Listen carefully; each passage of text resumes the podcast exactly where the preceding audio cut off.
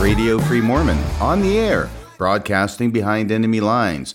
Tonight's episode is actually this morning's episode. In fact, it's April 1st, 2023, and the first Saturday morning session of General Conference has just completed. I have been here listening, taking notes, watching, seeing what's happening so I can report it to you in digest form. Yes, here at Radio Free Mormon, I'm watching General Conference, so you don't have to. The first thing of interest to note is that President Nelson was at General Conference. He was sitting in his chair, somewhat rigid and almost lifelike. The interesting thing to note is that he did not say one word during this morning session of General Conference. He gave the conducting over to President Oaks. This is in contrast to six months ago when, in the Saturday morning session, President Nelson spoke not once but twice during that session. So I don't know what's going on with him not saying anything during the morning session. One could suspect it has something to do with his health. On the health front, though, there was a special announcement that was made that Elder Holland is not, repeat, not present during General Conference because he has been smitten with COVID. Neither he nor his wife were present, apparently, according to the announcement by President Oaks. One only hopes that he will get over his COVID in time to address the student body at Southern Utah University at the end of this month of April at their commencement address, inasmuch as the Leaders of that university have decided that, in spite of the students' protest about having him speaking, he's going to speak anyway. Unless, of course, God intervenes and gets him off the hook by a conveniently timed bout of COVID. Gary Stevenson of the Quorum of the Twelve was the first speaker. He spoke about Easter in terms of family celebrations of Easter, it was clear that his talk was designed to focus on Jesus Christ, which is all to the good in a church that prides itself over and over again about bearing the name of Jesus Christ. He compared celebrations of Christmas, which tend to be more involved and lengthy and protracted, with family celebrations of Easter, and encouraged the members of the church to come up with different ways that they could celebrate Easter in a similarly festive way as Christmas. Elder Stevenson suggested recognizing additional holidays to Easter, including Palm Sunday and Good Friday, as some of our other Christian brothers and sisters do. Now, these are not necessarily quotes. I'm taking down notes as quickly as I can, but he did make a reference to other churches and their celebration of additional holidays related to the Easter cycle and suggested that we do likewise, which is an interesting thing. He also reached out to the idea of other unnamed cultures and the way that they celebrate Easter and that we could take things from them. Noteworthy was the fact that he quoted from a non LDS scholar, and this time it wasn't C.S. Lewis. He quoted from N.T. Wright. Those are the initials N.T. Wright of a famous New Testament scholar, whom he quoted to the effect that if we were to give up celebrating Christmas, we would lose one or two chapters from the New Testament referencing the nativity accounts in Luke and Matthew. But if we gave up Easter, well, then we've given up the entire New Testament. I thought it was a good quote. I thought it was wonderful that he's introducing N.T. Wright to an audience of Latter day Saints who hopefully will be able to read some of what he has written, listen to some of the things he has said, and perhaps grow in truth and knowledge. But of course, in addition to the New Testament, Elder Stevenson focuses on the Book of Mormon because it is the Book of Mormon, chapter 11, which is the best Easter story. We've talked about the New Testament. The New Testament is great and all that, but the Book of Mormon has the supernal, superior, the best, I'm telling you, the best Easter story of anybody when Jesus comes to the Nephites, at least the ones who are still alive after he's been busy destroying all the wicked ones over a number of days. But those who are still alive have a great experience and they get to come forward and feel the prints of the nails in his hands and in his feet. That is the Easter story par excellence. And so Elder Stevenson says that even as they, as a family, his family reads Luke chapter 2 during Christmas time with the Christmas story, that he is going to start this new tradition and encourage others to do likewise of reading 3 Nephi chapter 11 as the Easter story and as part of their family Easter celebrations. Elder Stevenson went on to talk about an unnamed friend of his whose life was cut short by illness. Now, I don't think he said what it was the illness was that cut this woman's life short. What he did not say, however, was that a priesthood blessing healed her. So I think this qualifies as the first story on the General Conference Death March. People who are faithful Mormons who die suddenly, shortly, untimely by illness, and die by illness that the priesthood is not able to cure by means of priesthood blessings. Once again, I don't mean to make fun or light of people dying from illness, especially untimely deaths. That's awful. I'm just doing it to contrast the idea with faithful Mormons dying from such illnesses, even though they've received, obviously, many priesthood blessings from those who at least allegedly have the power to heal them. Unfortunately, we don't seem to hear many of those stories in General Conference. All we hear are the stories about people who die in spite of receiving those priesthood blessings. So that's number one on the General Conference Death March. Then Elder Stevenson pulls an Elder Holland. He holds up an original copy of the Book of Mormon. Yes, Elder Holland may not be there in the flesh, but he's certainly there in the spirit. Now, this is not the 1837 copy of the Book of Mormon, which Elder Holland held up to the audience in a prior, somewhat infamous talk at General Conference and identified it as the very book that Hyrum was reading to Joseph on that fateful day in Carthage on June 27, 1844. This is simply a generic 1830 original volume of the Book of Mormon held up by Elder Stevenson to talk about how important it is. And he was holding it with his bare hands as well. I hope they got that back under safety as soon as he was done speaking because I understand that an original copy of the Book of Mormon can be kind of pricey, if you know what I mean. Elder Stevenson concludes by encouraging the audience to read from the Book of Mormon, and he bears his testimony of the Book of Mormon. Speaker number two is Bonnie Cordon. I was shocked to see her showing up. She seemed very, very healthy, very happy, very full of the spirit. I was wondering if she was going to tell a story about the unfortunate incident with her grandson Derek dying at Disney World in December of 2016. She did not repeat, not make any reference to her grandson dying. However, she seems to have not been able to resist talking about her own father who died. So, yeah, she's got to tell a story, it seems like, every time about somebody who dies and draw some kind of spiritual significance from it. This was her father, who was actually a general authority. His name was Harold Hilliam. That's H I L L I A M, Harold Hilliam, not Harold Hill, but Harold Hilliam. And she tells a story about how in 2011, she received word while, of course, she was serving with her husband as mission presidents, which really isn't true. Her husband was serving as a mission president. She was serving as his wife whatever they call it nowadays, but that's what she's doing. And she got a phone call. It was from her dad. He told her on the phone that he had been diagnosed with ALS, which is really unfortunate. I think that's also called Lou Gehrig's disease. And he explained to her that what it means is, is that his mind is going to continue to be active while his body slowly but surely shuts down. And that is the terrible thing about the ALS diagnosis that her dad received. And, you know, he's a general authority. I know he's getting priesthood blessings all over the place from people with more power than I have. And apparently, none of them did any good because he died shortly thereafter.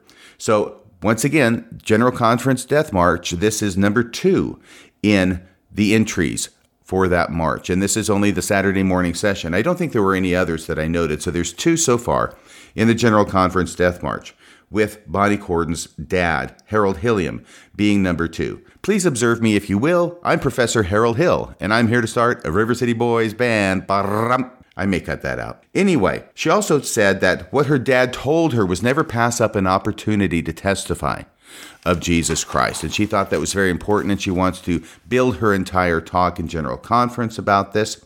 She talks about some young women that she knows. She is the Young Women's General President, so she's going to give some stories about young women and how faithful they are and how well they illustrate the point she's trying to make. There was a young woman named Livy who watched General Conference and watched it actively, and from watching General Conference gained enough strength to decline an invitation from friends some days later to an inappropriate movie, quote unquote. I don't know what movie that was, but I'm glad she had the strength, this young Livy, to decline that invitation, which she got from watching General Conference. Then there was Maddie, who was 13 years old. Now, Maddie is very important in this talk, I think, because even though she's 13, her mom and her dad stop going to church. Well, Maddie makes the decision that she will press on, she will continue, she will go to church alone, even though she's 13. And through her good example, her younger brothers start going to church. And indeed, her mom and her dad come back to church. The message I'm getting from this is that if you're young and everybody else is leaving the church, you keep going, and eventually they will come back too and follow your good example. She talks about following the commandments and being like Christ. She talks about how her dad has been gone for 11 years now, but she asked the audience to join her in following her dad's admonition to look for Christ everywhere. And Bonnie promises that he is there, which I guess means everywhere, even though he's hard to see. As I put it one time a few weeks ago regarding the penchant that Mormons have for finding miracles in coincidences and thereby divining the reality of God from those coincidences, what I had said was this God hides behind the trees in the forest of coincidence. So, let's see if there's anything else here. No story about Derek, but yes, a story about her dad's death. And Bonnie can take her seat, and we go on to the next speaker, whose name was Carl B. Cook. Now, he's in the presidency of the 70. I don't recall seeing this gentleman before. He has a kind of a nice demeanor. It's a bit goofy, but it's affable. And he gets up there and he tells a story about how when he had just been called around 20 years ago to be an area authority. And it's the first time that he is presiding at a stake conference. So, very first time, he's a newbie, he's wet behind the ears, and as if it's not stressful enough, Boyd K. Packer, who was still then the acting president of the Quorum of the Twelve, contacts him and says, Hey, you mind if I come along with you? Well, apparently, Boyd K. Packer has a prank in mind that he wants to play on Carl B. Cook. And here is the prank that Boyd K. Packer plays on him. They're there at the conference. Actually, they're not at the conference yet. It's the leadership meeting. And at the leadership meeting, when all the leadership people from all over the state are present, Boyd K. Packer tells Carl B. Cook that the plan that he's already worked out with the stake president in minute detail for all the meetings is scrapped. We're not doing that, Carl. No plans. We're going in this just talking by the spirit, okay? All we're talking by is the spirit. You don't get to take any notes in advance. That's what the whole thing's going to be about. And Carl, of course, I mean, he's got to say yes because it's Boyd K. Packer. So he says, okay, whatever you say. They get there to the meeting. He sees Boyd K. Packer making some notes. Now, of course, by this point, Boyd K. Packer has given millions, if not billions, of talks in church, in general conference, in all sorts of venues. He has given talks everywhere. He's got to have at least a dozen, if not two dozen talks at the tip of his tongue that he can draw on at any time. Unlike Carl Cook, who's the greenie. So now Boyd K. Packer, according to Carl Cook's story, gets up there in front of the leadership conference, speaks for 15 minutes on the Spirit, and then he says, and now Carl Cook is going to address us for 15 minutes. So Carl gets up there and he talks, he says, for like 14 minutes. He drained everything out of him that he had to say. He still came up a minute short and he sat down. Well, Boyd K. Packer gets up again and talks for 15 minutes about teaching by the Spirit. And then he says at the end of his 15 minutes, now Carl Cook is going to talk to us for another 15 minutes. Now, this is actually kind of a funny story. And the way Carl Cook tells it, he gets some, what I think is genuine laughter from the audience. But of course, it's genuine laughter at the difficult and embarrassing position that a person is put in intentionally by a church leader. Now, that's problematic, I think, when I start thinking about it. Why are church leaders who are supposed to be disciples of Christ and not frat boys putting their other leaders, their subordinate leaders, in positions in public where they are embarrassed? I don't understand it. It seems less like Jesus and more like Animal House to me. But this is the story. And so he gets up, he's got 15 minutes, he's got nothing to say, but he stumbles through as best he can. He sits down. This is just the leadership meeting, remember? We haven't even gotten to the real meeting. And Boyd K. Packer gets up again, speaks for 15 minutes about following the Spirit, and he says, And now, brother, Cook is going to talk to us for another 15 minutes. I mean, at some point, this crosses over from being funny, if it's funny in the first place, to actually being cruel because now he has him up there. He's got no idea what to say. He's totally flummoxed. And I don't know what he said. I wasn't there. I'm guessing it wasn't brilliant and it probably wasn't inspiring. It was mostly embarrassing for the audience and definitely embarrassing for Elder Cook, who still venerates the memory of Boyd K. Packer in spite of all of this.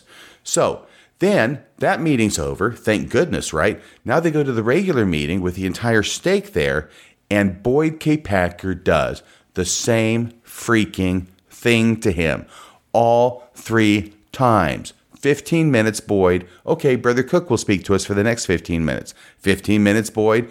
Brother Cook, 15 minutes. 15 minutes, Boyd. Brother Cook, 15 minutes. Well, I'm sure that that was quite a memorable experience for Carl Cook. And the lesson that he learns from it is that he's glad that he kept going because he didn't want to keep going. He's being made an ass out of in front of all these people by his superior, his apostle of Jesus Christ superior, of course he doesn't want to continue going, but he goes and he keeps going anyway because that's what we're supposed to do as Mormons. No matter how offensive the church leaders may be, we have to continue trudging on, put our shoulder to the wheel, and push along. And he's glad he kept going because now he's in the presidency of the, the 70, right? Wow, how wonderful for him. So that was the story that he told. Oh, and what a dick Elder Packer was. Because after it was all over, and after he had run Elder Cook through this wringer, this is Carl Cook, through the wringer, Elder Packer says to him with a smile, Let's do it again sometime. That was supposed to be a laugh line. Everybody laughed. This guy's a total dick. Elder Packer is a dick. That should be the title of this whole talk when it shows up in Ensign is Boyd K. Packer was a dick. Okay, now we get to Elder Gong known among his associates as Mr. Charisma. Elder Gong talks about ministering. And this is what he's talking about ministering, ministering, ministering, which used to be home teaching, home teaching, home teaching. Now, the thing that was so interesting about it to me was that first off, he's talking about how great the members are. They minister to those who are weak, who are poor, who are uh, having all these difficulties, right? I think that's great on its face. But now with the SEC announcement from a few weeks ago, and now we know that the church has $157 billion in the Ensign Peak account and almost $50 billion just in the U.S. stock market alone, and that the church was defrauding the federal government in order to hide from its own members how much money they had made in tithing from the members. And after we find out all this, it sounds just a little bit hollow to hear Elder Gong talking about members visiting other members and helping them out when they're down and out.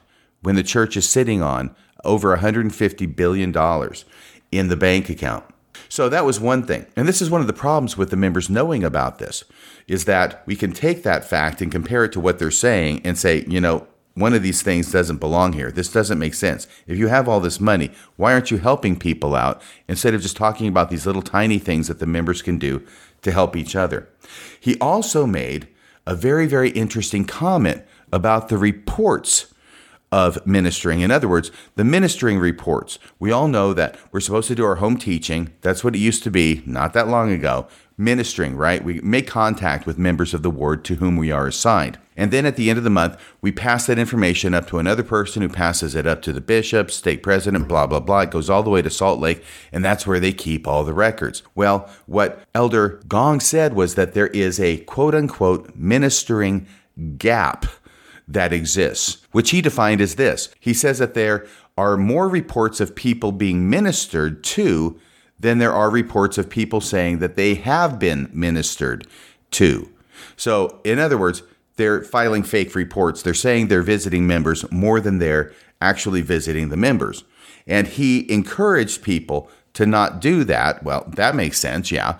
But this is like what was on uh, Mormon Stories, I think it was recently, where they were talking with the bishop down in Mexico and talking about how he was encouraged by somebody above him in leadership to inflate artificially those numbers. In other words, to report that they were visiting and ministering to more members than they actually were because it made the people above them look better in the eyes of the people above them. This is going on. I'm fascinated that Elder Gong actually mentioned it in General Conference. I think that's a good thing he mentioned General Conference, and hopefully people will do better about that. The problem is that he also talked about a ward that focused on having 100% ministering. So at the same time as he's decrying the fake reporting of inflated numbers, he is also playing into the idea of why it is that they inflate those numbers in the first place because they're not doing 100% ministering, but they know they're supposed to. Therefore, numbers are going to get inflated. Let's see what else we have here. Oh, we have Elder Cook. Next is Elder Cook. He's going to talk about the gathering of Israel over and over and over again. That is the main point of his talk because it's been the main point of President Nelson's presidency. He quotes from Spencer W. Kimball number of years ago in which Spencer Kimball was already making this switch from a literal gathering of Israel to a non-literal gathering of Israel, where he says that now it used to be that you would gather to one place. I mean, there was actually a gathering. It's the article of faith that says that we believe in the literal gathering of Israel. Well, now we don't believe in a literal gathering of Israel. We believe that if you simply join the church, you're being gathered as Israel. When you're not going anywhere, you're just staying in place. And what they had said was, you're not gathering to Zion anymore. You're gathering to the different stakes of Zion, which just means you go to church every Sunday in the building that is there for going to church, wherever it might be in the world. So, this kind of thing has been going on since Spencer Kimball. It's been put on steroids by President Nelson. And the problem is, is that they continue to talk about this, Elder Cook did, as a literal gathering of Israel. It's not a literal gathering of Israel, it is anything but a literal gathering of Israel. They have simply changed the definition of gathering from what it was in the article of faith, but they're still going to talk about it as if it's still a literal gathering. Elder Cook quotes President Nelson as saying, "If you do anything, anywhere, anytime that helps somebody on either side of the veil make and or keep covenants, then you are participating in the gathering of Israel. It's that simple." Yeah, that was part of the quote. It's that simple. It's that simple and it's that nonsensical as well. Also, Elder Cook says growth occurs everywhere. He's talking about church growth. He says growth occurs everywhere, especially in Africa, and South America. But it's that growth occurs everywhere part that I have to take issue with because growth in the church is not, repeat, not occurring everywhere. In fact, it's going the other way, and he knows it. Elder Cook is not telling the truth now any more than he was a few years ago when he famously said in General Conference that the state of the church is strong. We are stronger than we've ever been. This is the story that he wants to continue to promote and keep alive in spite of the fact that the church is not growing everywhere. And in fact, in most places, it's shrinking. There may be some exceptions in Africa, and I'm not so sure about South America actually, but apparently he wanted to throw that in there so Africa wasn't standing all alone. The next talk was from Elder Allen Haynie. He even looked kind of like Mr. Haney from Green Acres, if you remember him. Mr. Haney. Anyway, he talks about a story when he was a kid and he's uh, looking for cartoons on TV, and he happens to see a part of General Conference. There's a guy with white hair. He asks his brother who that guy is sitting in the nice chair. It's President McKay. And, oh, really? And his brother tells him he's a prophet. And he had this little feeling in his heart that, wow, this guy really is a prophet. But then he went on and looked for more cartoons, and that's the end of the story. Well, this whole story now is going to serve as his basis for telling the audience that because he had that feeling about this guy in the white chair when he was a kid looking for cartoons, now what that means is that he has a testimony of the prophet. I'm sure there's other things that have happened since then, but this is the one he mentions that he has a testimony of a prophet. And what a testimony of a prophet means to him is that he doesn't have to spend any time worrying about whether the prophet is speaking as a man or speaking as a prophet. Because whatever he says is what the Lord wants him to say. And if you follow whatever the living prophet says, you will not be put at risk for spiritual damnation. You do what the prophet says, and you will be blessed, regardless of whether he was speaking as a man or speaking as a prophet, apparently. He also adds to this that you should not be comparing what older prophets or dead prophets have said against what current prophets or living prophets are saying. So old prophets are out. Don't be looking at what they said. If it contradicts what the current prophet says, that's not a good activity. You're not supposed to do that. Instead, just listen to the living prophet, do everything he says, and you will be fine. He also tells an interesting story about being in the cafeteria, I guess at the church office building, and the first presidency were sitting at a table. There was one empty chair. He goes by it because he doesn't feel like he's worthy to sit at the same table with the first presidency. They call him over, they have him sit down. So he's sitting at a table with the first presidency. They're having lunch. He hears a crunching sound toward the end of the lunch and he looks up I don't know what he was looking at before. The first presidency's there. but he looks over. President Nelson has now taken his like Evian water bottle or whatever it was, you know, with the real cheap plastic, and you can crush it real easy. And he has taken it and crushed it down flat and then put the lid back on so it'll retain the shape. And Elder Haynie asks him why he's doing that. And he says, Well, I'm doing this because it makes it easier to handle for those who are doing the recycling. It doesn't take up as much space, you know, those kind of things that pretty much everybody knows, I think. But he did this and crushed it down. And then he says that then he saw that President Oaks did the same thing with his water bottle, and President Eyring did, did the same thing with his water bottle. And what was it? His his um. I'm not sure exactly what his point was. I'm sorry, except that the prophet cares about uh, the ecology and the counselors will follow his example and how Elder Haynie followed his example and how we should all follow his example. You know, it is amazing to me. I got to tell you, it did remind me about the scene from Jaws, of course, where Quint is crushing the, the beer can and Hooper responds by crushing the styrofoam cup. But other than that, really, we have an encounter being related in General Conference about the first presidency. And this is the best we have that they crush water bottles for recycling purposes? Is this really the best stories they have about the first presidency? Apparently, since it's being told in General Conference. I mean, I read the Old Testament, Moses parts the Red Sea, but President Nelson crushes water bottles. It seems that, you know, it's not really on the same par. There seems to have been a decline somewhat in the miracle stories since Old Testament times to General Conference today. Oh, another thing that Elder Haynie says. You know, he's one of these 70 guys who gets up there and says all the things that the apostles don't dare to say. He's going to take the flack. He's going to be the fall guy for giving all these potentially criticizable and critiquable talks. He also talks about parents and how when they raise their kids, that the parents have to be really, really perfect because if they stray just a little bit, the kids are going to get older, they're going to see they strayed, and they're going to really stray. So the result is, of course, that the parents are the ones to blame for all the youth leaving the church because they haven't been perfect enough. There's no accountability by the leaders. There's nothing about they've been hiding shit from the members for 200 years. They're still hiding stuff from the members. Nothing has been said about the SEC fine yet. I expect that nothing will because, as we know, they have said they consider the case closed. But the leaders have no responsibility for anything in this church. And when the youth and other members are leaving like rats off a sinking ship, it's the parents' fault. You need to understand that it's your fault if you don't feel bad enough already about not being able to do everything that you're supposed to do. Well, here's something else that we can put on your shoulders, and maybe this will sink you to the bottom of the ocean. And it closes off with President Eyring. President Eyring is the last speaker in the Saturday morning session of General Conference, he's going to talk about peace. Peace is his big thing. He wants peace, peace, peace.